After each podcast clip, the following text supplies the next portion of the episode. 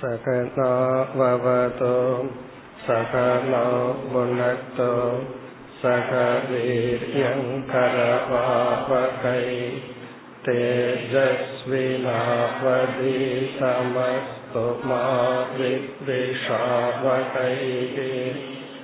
ஓம் சாந்தி சாந்தி சாந்தி. பதினோராவது ஸ்லோகம். ஆத்யந்தவந்த ஏவைஷாம் லோகா கர்ம விநிர்மிதாஹ.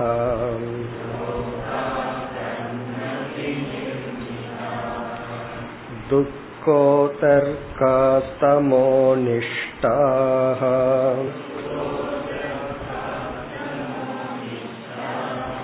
க்ஷுத்ரானந்தா சுசார்பிதாஹ.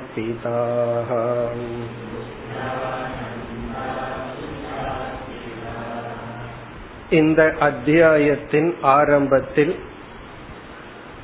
அனைத்து சாதனைகளும் சமமாக முக்கியமா அல்லது ஒரு சாதனை முக்கியமா என்ற கேள்வி கேட்கப்பட்டது. அதற்கு பகவான் இனி பதில் சொல்ல போகின்றார். பக்தி என்ற ஒரு சாதனம் முக்கியம் என்று சொல்ல போகின்றார். அதற்கு முன் நான் தான் ஈஸ்வரனாக இருந்து வேதங்களை மனிதனுக்கு கொடுத்துள்ளேன், நான் கொடுத்துள்ள சாஸ்திரத்தில் எந்த குறையும் குழப்பமும் இல்லை, ஆனால் அதை புரிந்து கொள்கின்ற மனிதர்கள் குழம்பிக் கொண்டும் தவறாக புரிந்து கொண்டும் இருக்கின்றார்கள். இந்த கருத்தை கூறினார். அதாவது சாஸ்திரம் ஒன்று ஏகம், சாஸ்திரத்தை புரிஞ்சுக்கிற விதம் அநேகம், அதனால சாஸ்திரத்திலேயே குழப்பம் இருக்கின்றது என்று பொருள் அல்ல. அதற்கு காரணத்தையும் பகவான் கூறினார். சத்துவம் ரஜஸ் தமஸ் என்ற மூன்று குணங்கள் நம்முடைய மனதின் தன்மையை நிர்ணயிக்கின்றன. மனதினுடைய தன்மை நாம் படிக்கின்ற நூல், நமக்கு கிடைக்கின்ற அனுபவங்கள், இதை பொருள்படுத்துகின்ற தன்மையை நிர்ணயிக்கின்றன என்று கூறி பத்தாவது ஸ்லோகத்தில் லட்சியத்தில் எவ்வளவு குழப்பங்கள் இருக்கின்றன என்று பகவான் குறிப்பிட்டார். தர்மமேகே யசஸ்சான்யே, சிலர் வந்து நித்திய நெய்மித்திக கர்மத்தை செய்வதுதான் லட்சியம் அல்லது தர்மப்படி வாழ்ந்தா போதும், அதற்கு மேல ஒன்றும் இல்லை என்றும், சிலர் புகழை அடைவதுதான் லட்சியம், புலனின்பத்தை அனுபவிப்பதுதான் லட்சியம் என்றெல்லாம் ஒவ்வொருவர் ஒவ்வொரு லட்சியத்தை கூறுகின்றார்கள். பிறகு இந்த பதினோராவது ஸ்லோகத்துலதான் பகவான் இந்த லட்சியங்கள் எல்லாமே லட்சியங்கள் அல்ல என்ற கருத்தை குறிப்பிடுகின்றார். இந்த லட்சியத்துல என்னென்ன குறைகள் உண்டு என்று இந்த ஸ்லோகத்தில் பகவான் குறிப்பிடுகின்றார். இந்த ஸ்லோகத்தை சென்ற வகுப்பில் அறிமுகப்படுத்தினோம். ஆத்யந்தவந்த ஏவைஷாம் லோகாஹா, இங்கு லோகாகான லட்சியங்கள், ஏஷாம் லோகாஹா இவர்களுடைய இந்த லோகங்கள் அதாவது இலக்குகள், அந்த இலக்கினுடைய தன்மையை குறிப்பிடுகின்றார். கர்ம விநிர்மிதாகா, இதெல்லாமே இவர்கள் உழைப்பினால் செயலினால் அடையக்கூடியதாக உள்ளது. அதாவது வந்து ஒரு காலத்தில் தோன்றக்கூடியதாக உருவாக்கப்படக்கூடியதாக உள்ள இந்த லட்சியங்கள். இனி வருகின்ற பகுதிகளில் பகவான் வந்து ஐந்து தோஷங்களை குறிப்பிடுகின்றார். பஞ்ச தோஷாகா, தோஷாகா என்றால் இந்த லட்சியங்கள் இப்படிப்பட்ட குறைக்கு உட்பட்டுள்ளது, ஆகவே இவைகள் லட்சியம் அல்ல. அதுல என்னென்ன குறைகள்? முதல் தோஷம் வந்து முதல் சொல்லில் ஆத்யந்த வந்தக, இது வந்து ஃபர்ஸ்ட் டிஃபெக்ட். எதுல டிஃபெக்ட்? இந்த லட்சியம் இப்படிப்பட்ட குறையுடன் கூடி உள்ளது, ஆகவே இவைகள் வந்து நம்முடைய இறுதி லட்சியம் அல்ல. ஆனா இங்கு சொல்லப்பட்ட சிவைகள் சிலவற்றைகள் இடையில் உள்ள லட்சியமா புரிந்து கொள்ள வேண்டும். அதாவது வந்து சத்தியம் பேசுறது தான் லட்சியம்னு சில பேர் எடுத்துக்கொண்டா அது லட்சியம்தான், நல்லதுதான். தமக சமக யமக நியமக இதெல்லாம் லட்சியம்னா இதெல்லாம் இடையில் உள்ள லட்சியம், இறுதியான லட்சியம் அல்ல. இனி வந்து பகவான் சொல்ற முதல் குறை ஆதி அந்த வந்தக. ஆதினா இந்த லட்சியத்தினுடைய ஆரம்பம் உண்டு, அந்தகன முடிவும் உண்டு. ஆதினா ஒரு காலத்துல இவைகளெல்லாம் நம்மிடத்துல இல்லாத காலம் உண்டு. ஆதி அப்படின்னா துவக்கம் உண்டு. இந்த லட்சியங்களுக்கு துவக்கம் உண்டுன்னா அதற்கு முன்னாடி இந்த லட்சியத்திலிருந்து நம்ம விலகி இருந்திருக்கிறோம் அர்த்தம். இது இல்லாமல் இருந்த காலமும் உண்டு. அந்த வந்தகன ஒரு காலத்துல இது இல்லாமல் போகக்கூடிய காலமும் உண்டு. ஆதி அந்த வந்தகனா துவக்கமும் முடிவும் உள்ளது. எது துவக்கமும் முடிவும் உள்ளதோ அது நம்முடைய இறுதி லட்சியமா இருக்க முடியாது. ஏன்னா அது முடிவுக்கு உட்பட்டதுன்னா அது இடைப்பட்டதாகத்தான் இருக்க முடியும். ஆகவே எதெல்லாம் லட்சியம்னு நம்ம நினைச்சிட்டு இருக்கிறோமோ அதெல்லாம் ஆதி அந்த வந்தக. இத கேட்ட உடனே அடுத்த சந்தேகம் வரும், சரி இதுதான் லட்சியம். அதத்தான் பகவான் அடுத்த ஸ்லோகத்துல அறிமுகப்படுத்த போறார். இதுதான் லட்சியம்னு பிறகு சொல்லுவார். இங்கு வந்து பகவான் வந்து வேதத்துல தெளிவா புருஷார்த்தத்தை சொல்லி இருந்தாலும் அது அவர்கள் கண்ணுல படாம எதையோ இலக்காக கொண்டுள்ளார்கள்.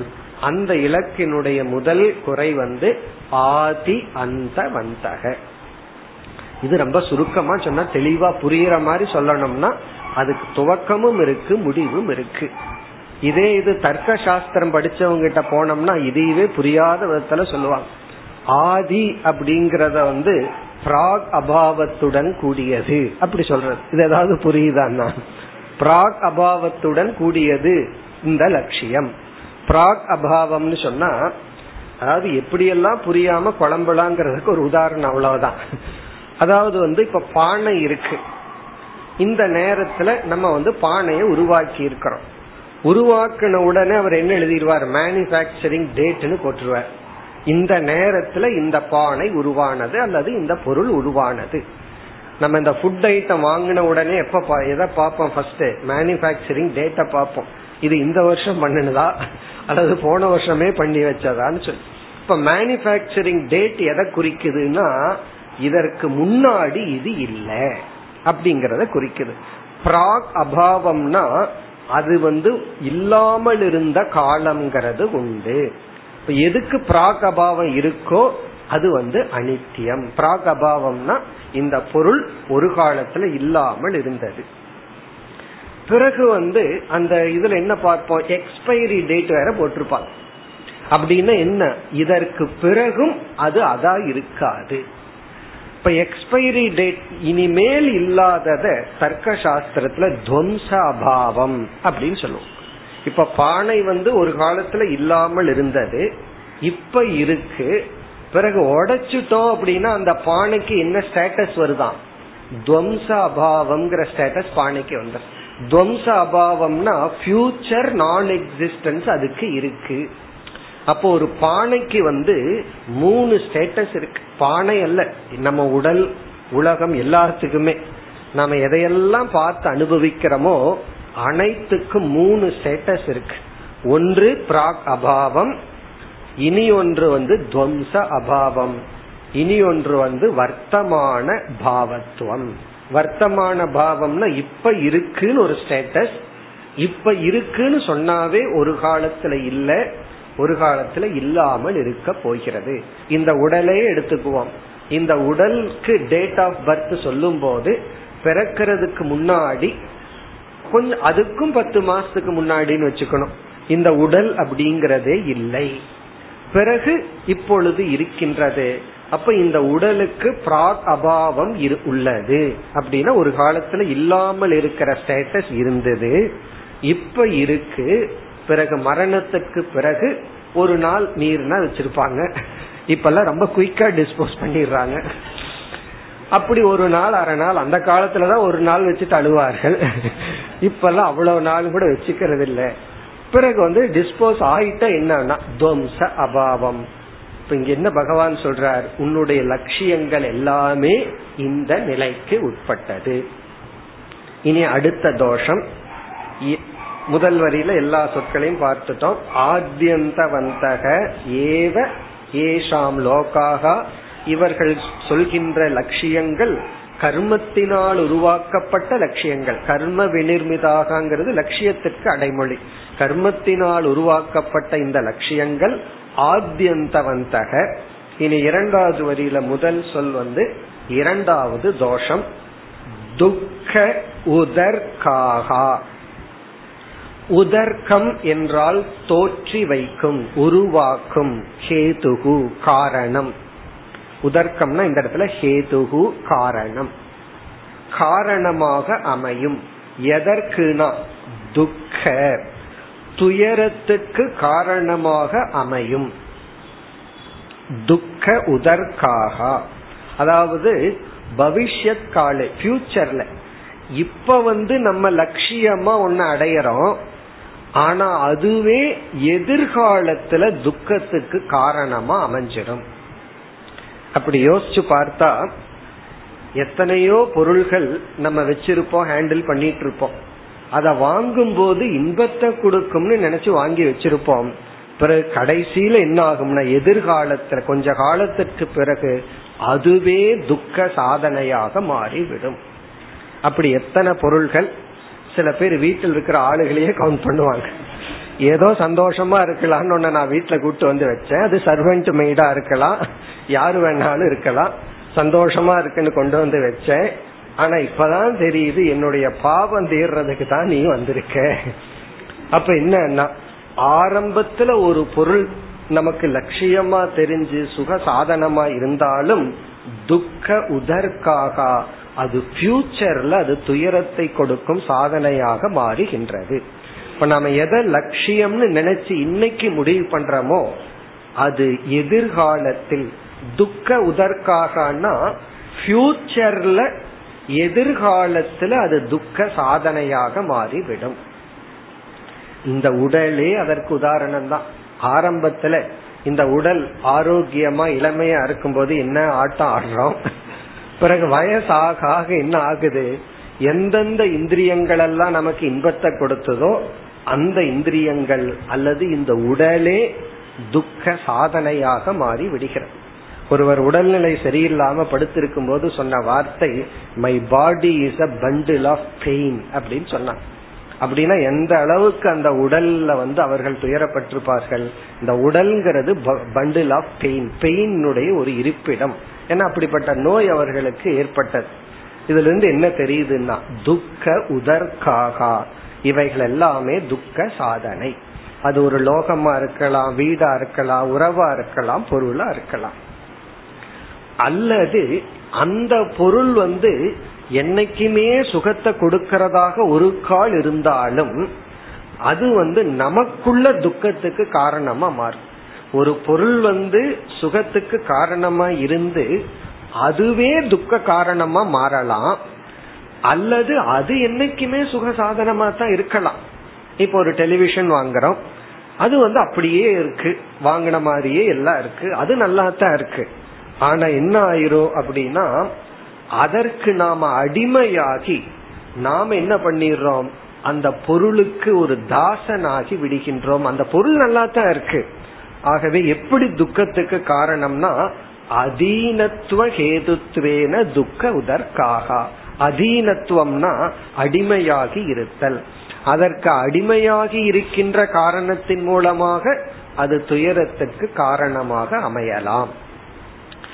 அதுவே நாசத்தை அடைஞ்சு துக்கத்தை கொடுக்கலாம், அல்லது உருமாறி துக்கத்தை கொடுக்கலாம்.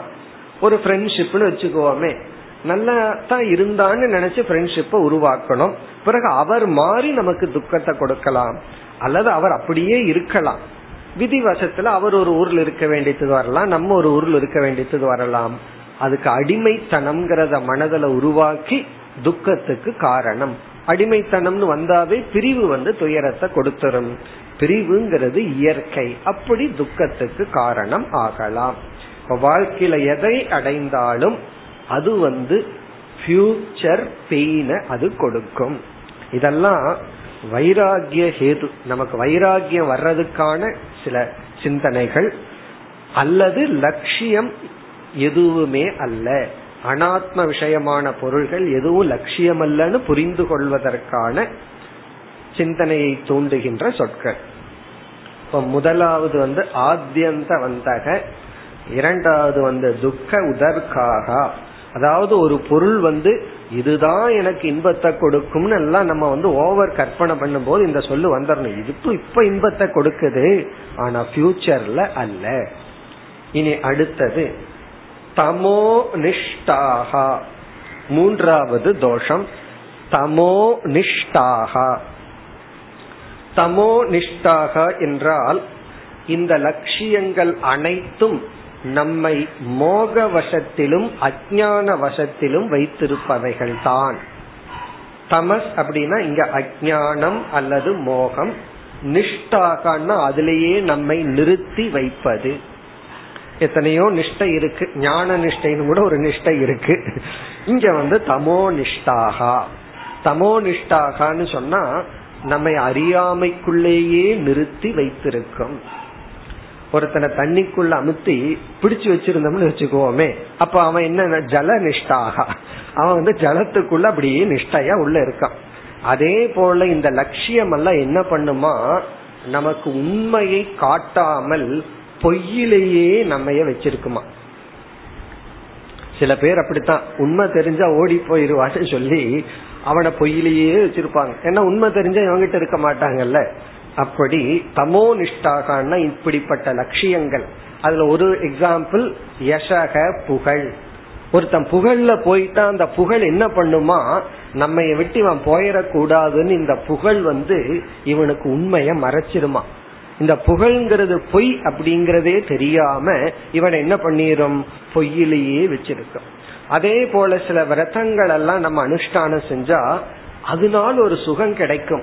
அந்த விரதங்கள் எல்லாம் என்ன பண்ணுமா, நீ என்னை விட்டு போகாத அப்படியே இரு. இதத்தான் வந்து கர்மகாண்டத்துல வேற ஆங்கிள் சொல்றது உண்டு.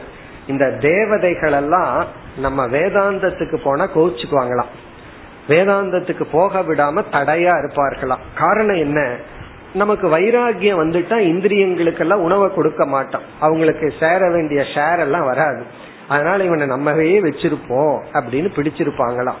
இப்படி தமோ நிஷ்டாகனா நாம் அடையக்கூடிய அனைத்து லட்சியங்களும் நம்மை அறியாமையிலும் மோகத்திலும் தான் வச்சிருக்குமே தவிர அதை விட்டு நம்மை வெளித்தள்ளாது. ஆகவே இந்த லட்சியங்கள் எல்லாம் நாம் மீண்டும் அஞ்ஞானத்திலும் மோகத்திலும் இருக்க காரணமே தவிர அதை நம்ம தாண்டி வர மாட்டோம். சரி, இருந்துட்டு போகட்டுமே, அஞ்ஞானமும் மோகமும் இருந்தா என்னன்னா, அஞ்ஞானமும் மோகமும் துக்க பீஜம், அது வந்து துயரத்திற்கான விதை. அதுவே துயரம் அல்ல, ஏன்னா இவன் மோக வசப்படும் போது சந்தோஷமா தான் இருக்கான், அஞ்ஞானத்திலயும் சந்தோஷமா தான் இருக்கான், ஆனால் துயரத்திற்கான பீஜம். இனி அடுத்தது என்ன, சுத்ரானந்தாகா, நான்காவது தோஷம் சுத்ர ஆனந்தாகா. இங்க சுத்ரம் என்றால் அல்பம், அல்ப ஆனந்தாகா. இந்த லட்சியங்கள் நமக்கு மிக அல்பமான ஆனந்தத்தை தான் கொடுக்கும். அல்பங்கிறது சமஸ்கிருத வார்த்தை தான், தமிழ்லயும் அதே வார்த்தையை தான் சொல்லுவான். அவன் ரொம்ப அல்பனா இருக்கான், அல்பம்னா சிறிய, குறைவான, லிமிட்டட். அல்ப ஆனந்தாக சுத்ரா அப்படின்னா ரெண்டு அர்த்தம் இருக்கு, ஒன்னு கீழான, இனி ஒன்னு குறைவான. ஆங்கிலத்துல சொன்னா இந்த குவான்டிட்டி குவாலிட்டின்னு சொல்றமே, ரெண்டுலயும் குறைஞ்சுதான் இருக்கும்.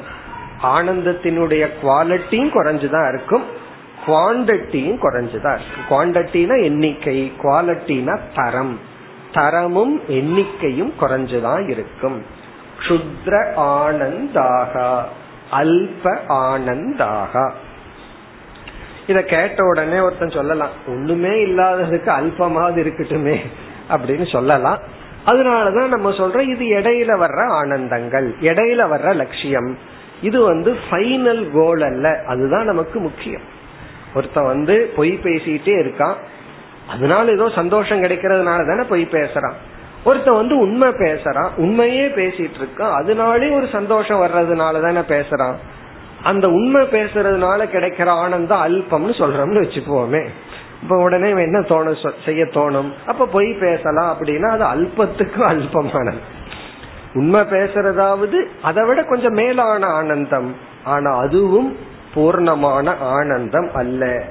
இந்த க்ஷுத்ரானந்தத்தில் இருக்கிற தோஷம் என்ன என்றால், என்னைக்கு ஒரு ஆனந்தத்தை அனுபவிச்சு அதற்கு மேல அனுபவிக்கிறதுக்கு ஒரு வாய்ப்பை மைண்ட் பார்க்குதோ, அப்ப கொஞ்ச நேரத்துல இந்த ஆனந்தத்துல நமக்கு வந்து ரசம் போயிடும். ஏன்னா இதற்கு மேல அனுபவிக்கிறதுக்கு வாய்ப்பு இருக்கு. அதனாலதான் நம்ம பார்த்தோம்னா ஆரம்பத்தில் இருக்கிற சாதகர்களும் கடைசி ஸ்டேஜில் இருக்கிற சாதகர்கள்கிட்டையும் ஒரே புலம்பல் இருக்கும். கடைசி எவ்வளவோ சாஸ்திரம் படிச்சு எல்லாம் புரிச்சு நிதித்தியாசனம் பண்ணிட்டு இருப்பான், எவ்வளவோ முன்னேறி இருப்பான், அவனும் புலம்பிட்டு இருப்பான் உன்ன அது அடையலையேன்னு. இவன் ஒண்ணுமே இல்லாம தத்துவ போதம்ங்கிற வார்த்தையவே கேட்டிருக்க மாட்டான், அவனும் புலம்பிட்டு இருப்பான் எனக்கு இன்னும் பெருசா ஒன்னும் அடையலையேன்னு சொல்லி. அப்படி சுத்ர ஆனந்தாகனா இந்த லட்சியங்கள் எல்லாமே அல்பமான குறைவான ஆனந்தத்தை தான் கொடுக்கும். இனி அடுத்த ஐந்தாவது தோஷம் சுச்சார்பிதாகா. சுச்சா அர்பிதாகா, இங்க சுச்சா என்றால் துயரத்தினால்,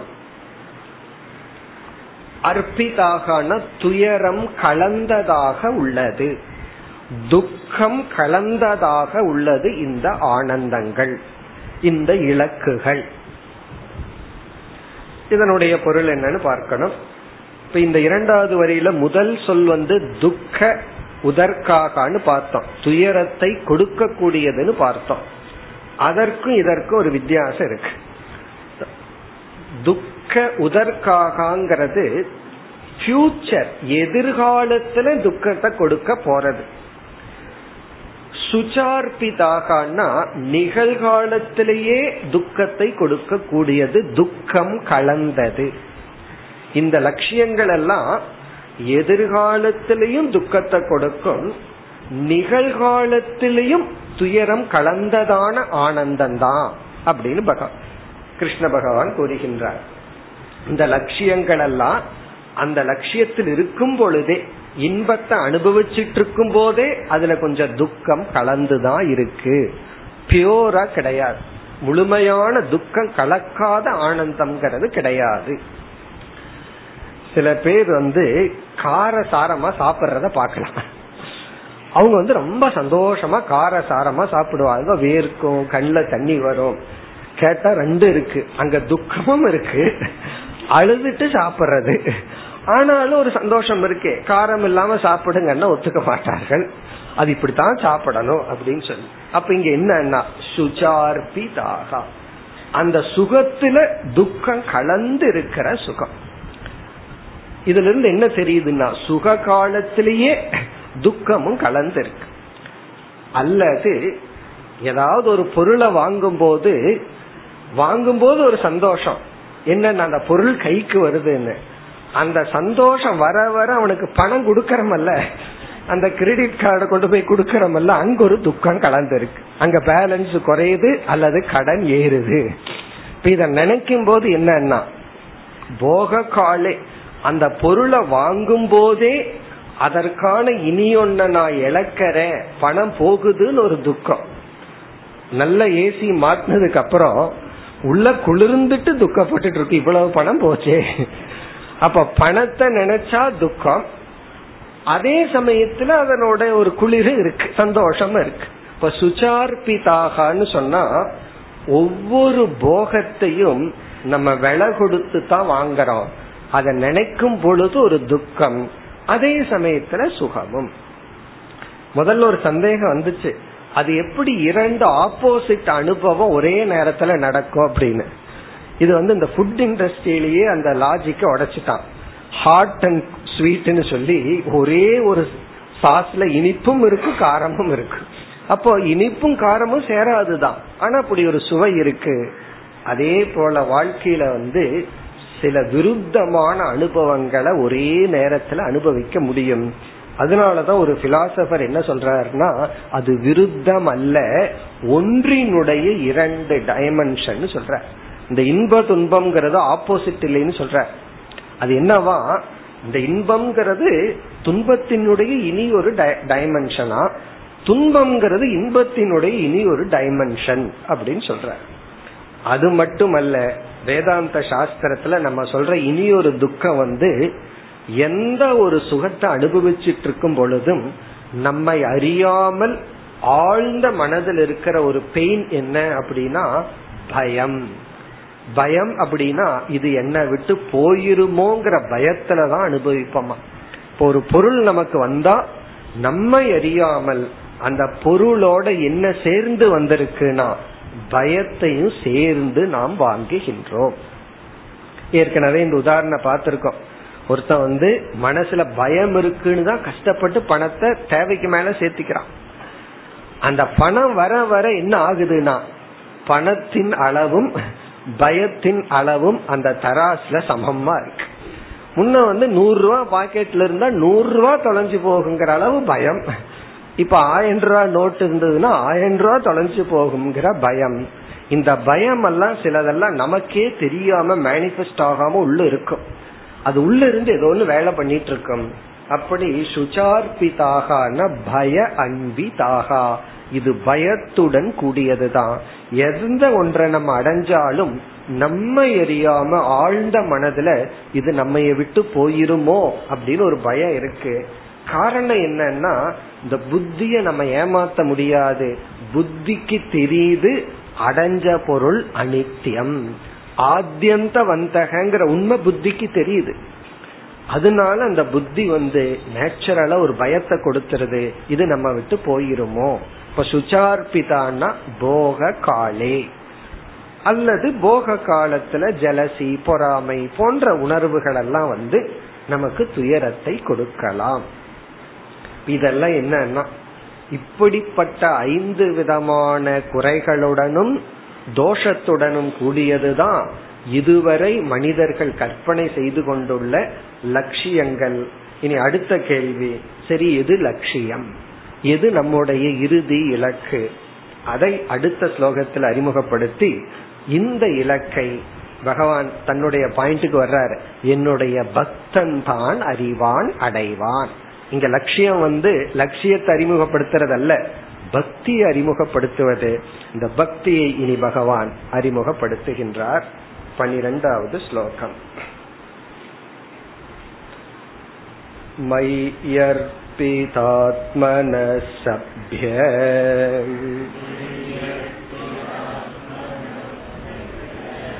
நிரபேக்ஷஸ்ய சர்வதக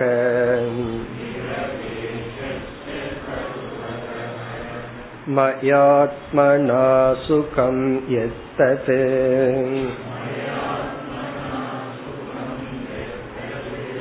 குதஸ்யாத் விஷயாத்மனாம்.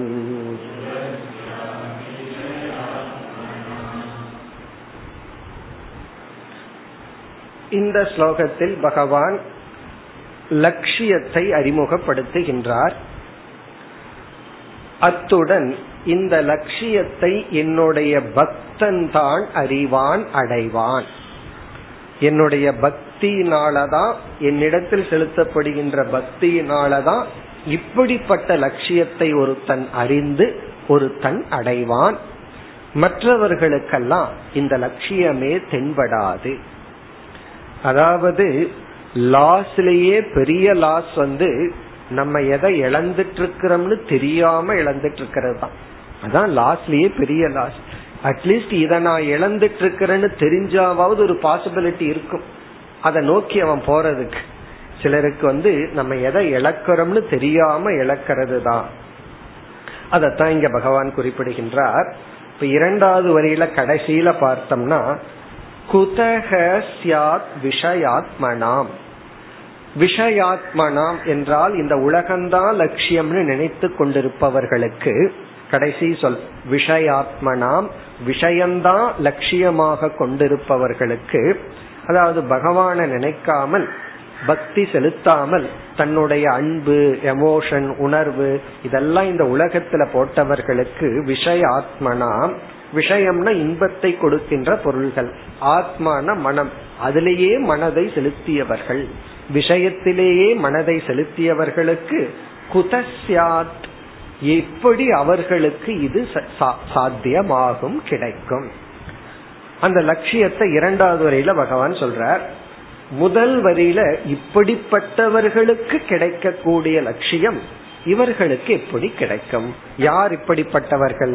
இனி முதல் சொல்லுக்கு போவோம். மயி அர்ப்பித ஆத்மனக சப்ய. சப்ய என்று உத்தவரை கிருஷ்ண பகவான் அழைக்கின்றார்.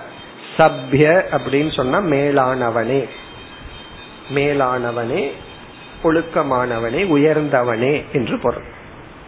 இந்த சப்யங்கிற வார்த்தைக்கு என்ன பொருள்னா சபா யோக்கியாக, நாலு பேர்த்துக்கு முன்னாடி நிக்கிறதுக்கு தகுதியானவன், ஒரு சபையில நிக்கிறதுக்கு தகுதியானவன் அர்த்தம்.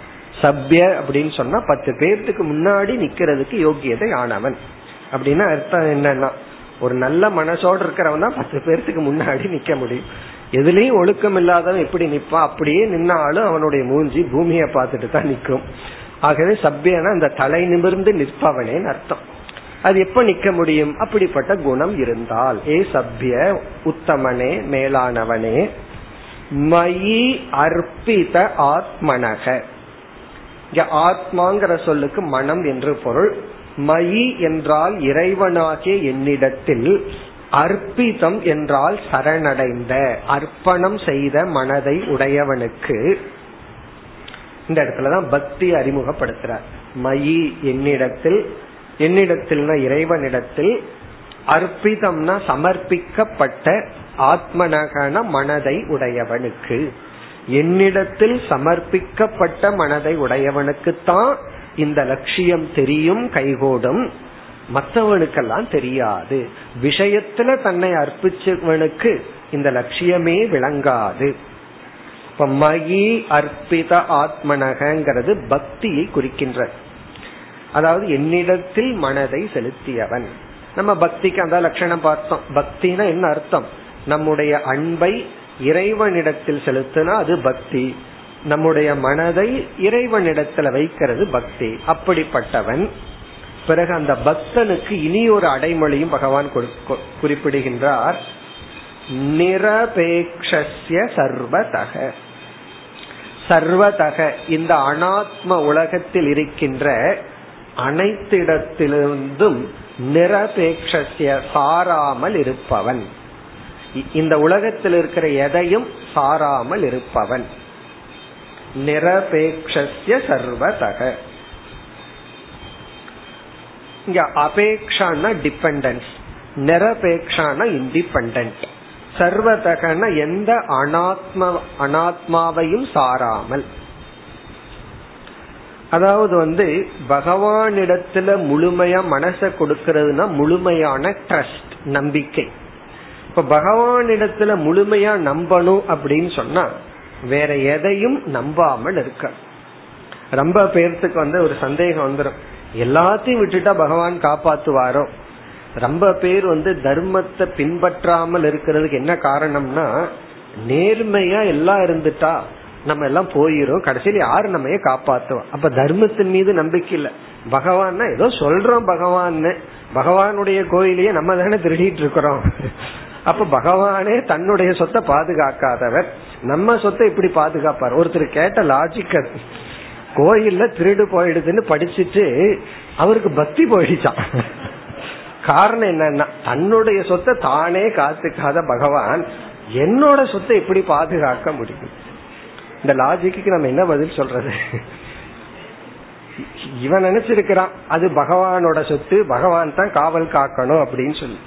அப்படி நிரபேட்சக அப்படின்னு சொன்னா வேறு எதையும் நம்பாமல் பகவானிடத்திலே முழுமையான நம்பிக்கை உடையவன். அப்படின்னு என்ன அர்த்தம்? பகவான் வகுத்து கொடுத்த தர்மத்தை நம்புபவன். பகவான நம்புறதுன்னா பகவானுடைய வார்த்தைய நம்பர். இப்போ ஒருத்தர்கிட்ட போய் நான் உங்களை முழுமையா நம்புறேன், ஆனா நீங்க என்ன சொன்னாலும் நான் நம்ப மாட்டேன் அப்படின்னா அந்த முழுமையா நம்புறேங்கிற வார்த்தைக்கு என்ன அர்த்தம்? உங்களை நான் நம்புறேன் அப்படின்னு சொன்னா நம்ம தலை கை காலை நம்புறேன்னு அர்த்தம் இல்ல, நம்முடைய வார்த்தைய நம்புறோம் அர்த்தம். நம்மளுடைய சொல்ல நம்புறதுதான் நம்மைய நம்புவது. பகவானுடைய சொல் வந்து தர்ம சாஸ்திரம், வேதம், உபனிஷத், அதை நம்புறது பகவான நம்புறது ஒண்ணுதான். இப்படி நிரபேட்சேனா வேறு எதையும் சாராமல், வேறு எதையும் அபேட்சித்து இல்லாமல், மற்றவர்களோ உலகமோ பணமோ அதர்மமோ அல்ல என்று புரிந்து கொண்டு பகவானையே முழுமையாக நம்பி இருப்பவர்களுக்கு இனி வந்து இரண்டாவது வரையில முதல் பகுதியில அறிமுகப்படுத்துறார். இப்படிப்பட்ட லட்சியம் சித்திக்கும், இப்படிப்பட்ட லட்சியமானது சாத்தியம், அவர்களுக்கு தான் அது தெரியும், அவர்கள் தான் அந்த லட்சியத்தை அடைய முடியும்.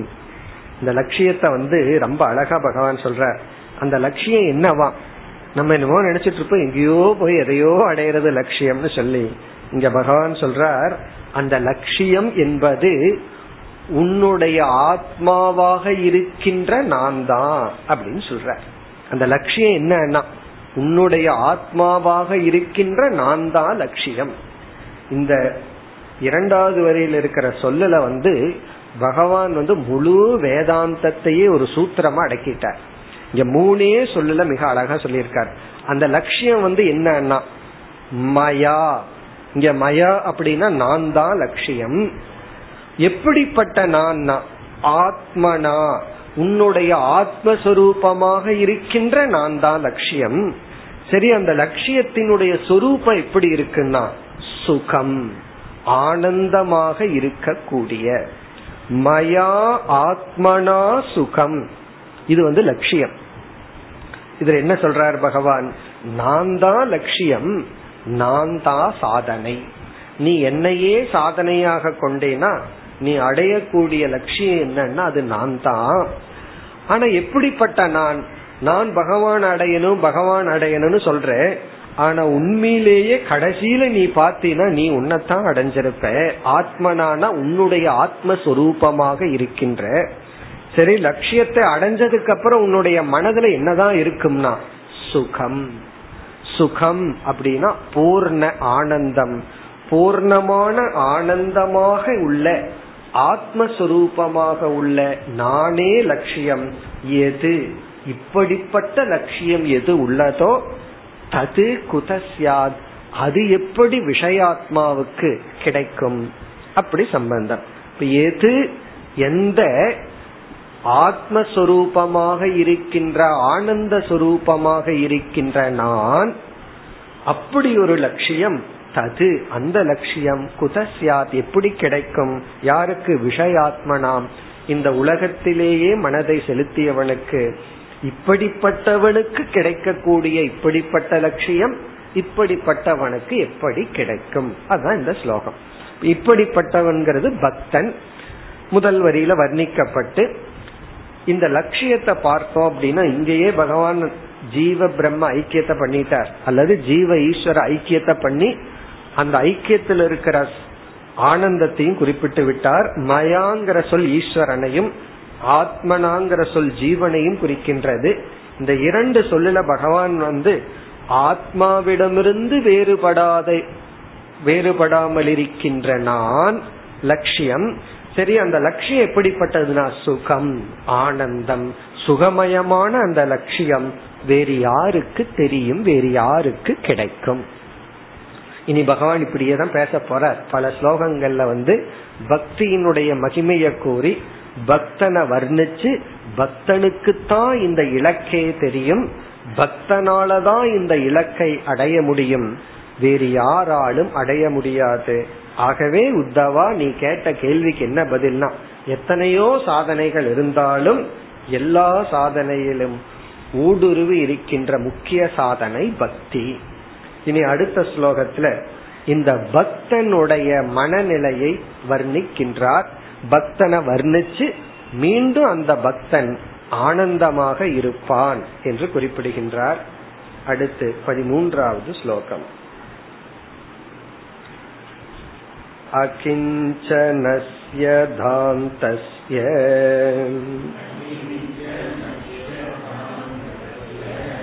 சாந்தஸ்ய சமசேதஸக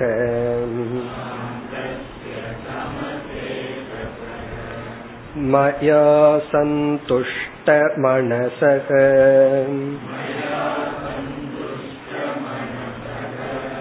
சர்வா சுகமயா திசக.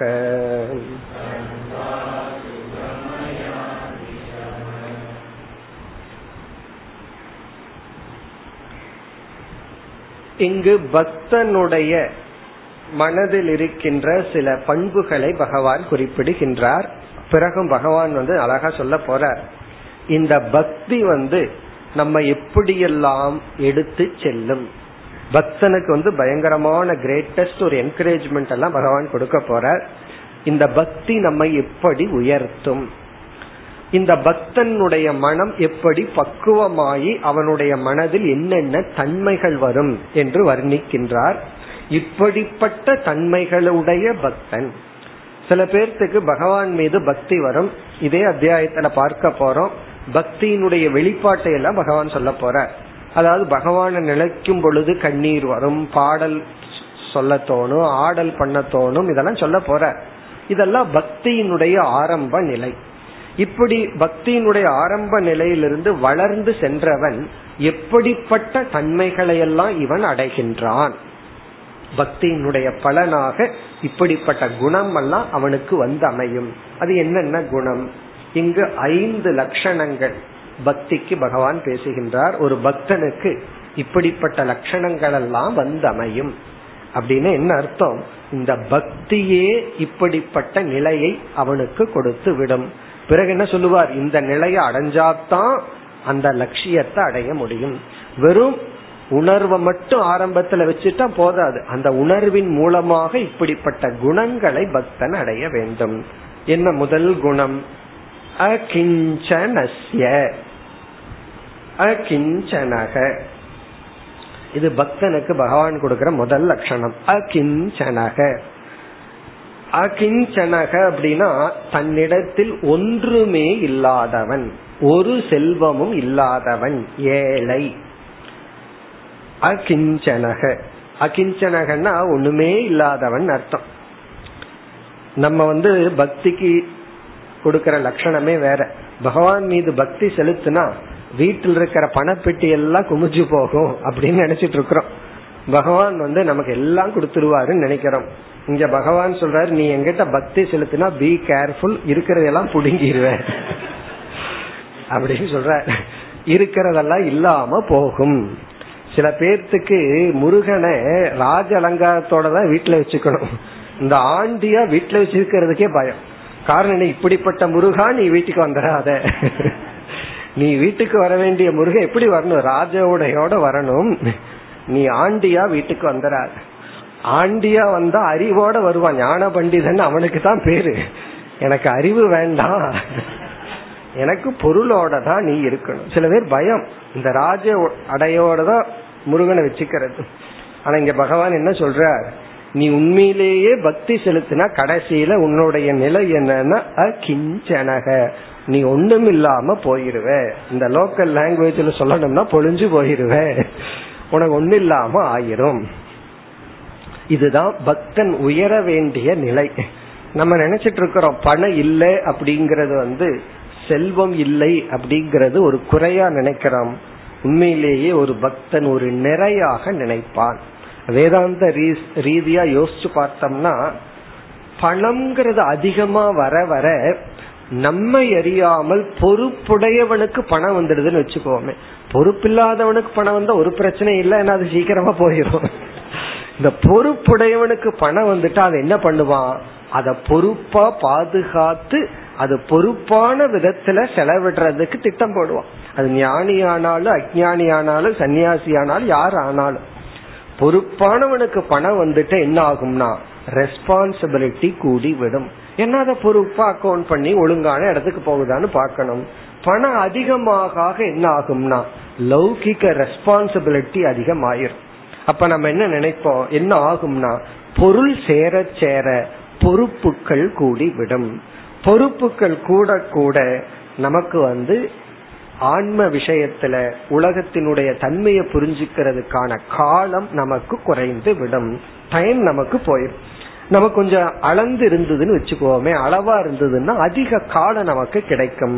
இப்ப அகிஞ்சனகன்னு சொன்னா ஒருவன் என் மீது பக்தி செலுத்தினால் அவனுக்கு அதிக காலத்தை கொடுத்து என்ன அடைவதற்கான பாதையை கொடுக்கறதுக்கு நான் என்ன பண்ணிடுவேன்னா கொஞ்சம் பணத்தை அவங்கிட்ட இல்லாம பாத்துக்குவேன் அப்படின்னு பகவான் சொல்றார். அகிஞ்சனக இது ஒரு பொருள். அகிஞ்சனகன்னு சொன்னா அவன் வந்து குறைவான பொருளை உடையவனாக இருப்பான். பொருள் செல்வம் குறைவா இருக்கும், அருள் செல்வம் அதிகமா இருக்கும், அது வேற விஷயம். அப்ப நம்மளுடைய ஜட்ஜ்மெண்ட் வந்து என்ன நினைப்போம், ஒருத்தனுக்கு இறை அனுகிரகம் அதிகமா இருக்குன்னா வியாபாரம் பெருகிடுது, செல்வ செழிப்பில் இருப்பான்னு நினைக்கிறோம். மேபி தலைகீழா புரிஞ்சுக்கணும், வியாபாரம் குறைஞ்சதுன்னா அவனுக்கு வந்து அருள் அதிகமா இருக்குன்னு அர்த்தம். இனி ஒரு பொருள் வந்து மானசீகமா அவன் அனைத்து பொருளினுடைய பொருளில் இருக்கின்ற மமகாரத்தை விட்டவன். சில சமயங்கள்ல எக்ஸ்டர்னலா சில பொருள்கள் வேற வழி இல்லாம நம்ம கிட்ட இருக்கலாம். அப்ப என்ன பண்ணணும்னா சில நல்ல பொருள்கள் அதிகமான பொருள்கள் இருக்கலாம். இந்த வீடு, வாசல், தோப்பு, துறவு. அந்த துறவுங்கிற வார்த்தை ஏன் வந்ததுன்னு தெரியும். இதெல்லாம் சொல்லும் போது இதெல்லாம் இருந்தா தான் நல்லா இருக்குன்னு சொல்லுவாங்க. வீடு, வாசல், தோப்பு அது வரைக்கும் புரியுது, துறவுன்னு சொல்லுவாங்க அது என்னமோ. இதெல்லாம் என்னன்னா இதெல்லாம் ஒருத்தனுக்கு அது அதிகமாகவே இருக்கலாம்.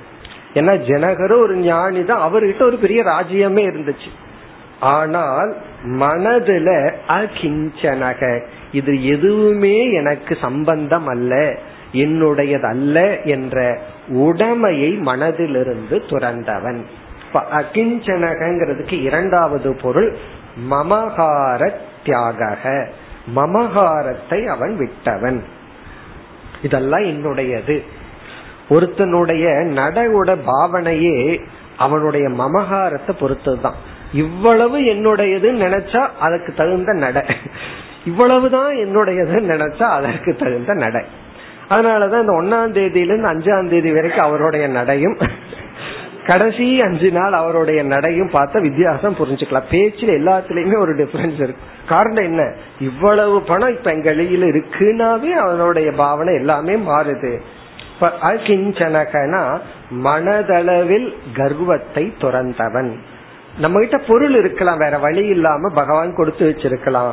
ஆனா ஆழ்ந்த மனதுக்குள்ள அதை பார்க்கும் போது இது ஏதோ என் கையில் இருக்கு, ட்ரஸ்டி மாதிரி நான் இருக்கேன், அவ்வளவுதான்.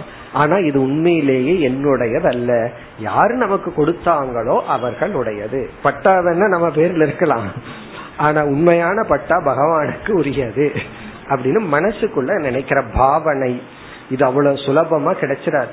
அதாவது பொருளை எல்லாம் பயன்படுத்திட்டு அதே சமயத்துல ஆழ்ந்த மனதில் இது ரொம்ப சீக்கிரட், யாருக்குமே தெரியாது. ஆழ்ந்த மனதில் இது எதுவுமே என்னுடையதல்ல என்ற ஒரு மனநிலை. இந்த மனநிலையே பக்தியினுடைய விளைவு. ஒரு பக்தி இந்த ஒரு மனநிலையை கொடுக்கும். உண்மையிலேயே இந்த மனநிலையுடன் ஒரு பொருளை அனுபவிச்சா உண்மையிலேயே அவன்தான் அனுபவிக்கிறான். மத்தவன் அல்ல, என்னுடையதுன்னு நினைச்சிட்டு அனுபவிக்கும் போது அவன் அனுபவிக்கிறது இல்லை. அதாவது வந்து ஒரு நல்ல வீட்டு வீடு கட்டி வீட்டுல இருக்கிறோம், பெரிய ஒரு பங்களாவில் இருக்கிறோம், இது பகவானுடையதுன்னு நினைச்சா அழகா அந்த வீட்டை அனுபவிப்போம். என்னுடையதுன்னு நினைச்சோம்னா அது அனுபவிக்க முடியாது. ஒரு பொருள்ல மமகாரம் அதிகமாயிட்டா அந்த பொருளை நம்மால அனுபவிக்க முடியாது. காரணம் என்ன, அந்த மமகாரமே அது ரிலாக்ஸ்டா அனுபவிக்கிறதுக்கு அதுவே தடையா இருக்கு. அதனால ஒரு பக்தன், ஒரு ஞானி தான் இவன் அனாத்மாவையே உருப்படியா அனுபவிக்கிறான், நல்லா அனுபவிக்கின்றான். காரணம் என்ன, இந்த மனநிலை அகிஞ்சன. அகிஞ்சனஸ்ய அகிஞ்சனஸ்யங்கிறதுக்கு ரெண்டு பொருள். ஏழ்மையாக இருப்பவன், அந்த ஏழ்மைங்கிறது இவனுடைய சாய்ஸ், இவன் தேர்ந்தெடுத்து ஏழ்மையாக இருப்பவன். அல்லது எவ்வளவு செல்வ செழிப்பில் இருந்தாலும் மனதிற்குள் இது எதுவுமே என்னுடையது அல்ல என்ற மனநிலையில் இருப்பவன். கற்பனை பண்ணி பார்த்தாவே சந்தோஷமா இருக்கும். இப்படி ஒரு மனநிலை இருந்தா எப்படி இருக்கும், பகவானுடைய கருத்து இங்க இந்த மனநிலை பக்தி தான் கொடுக்கும். இனி அடுத்தது தாந்தஸ்ய. தாந்தஸ்ய என்றால் இதுவும் பக்தியினுடைய விளைவு. பக்தி வந்து இவனுக்கு என்ன கொடுக்குமா, தாந்தக. தாந்தஸ்ய என்றால் புலனடக்கத்துடன் கூடியவன். இந்திரிய கட்டுப்பாட்டுடன் கூடியவன். தமகங்கிற வார்த்தை தான் தாந்தக. அதாவது வந்து இந்திரியங்கள் வந்து அமைதியை அடைந்து விடும். பக்தியினுடைய இனியொரு பலன் வந்து இந்திரிய அமைதி, புலனடக்கம். இதெல்லாம் நம்ம எப்படி புரிஞ்சுக்கணும்?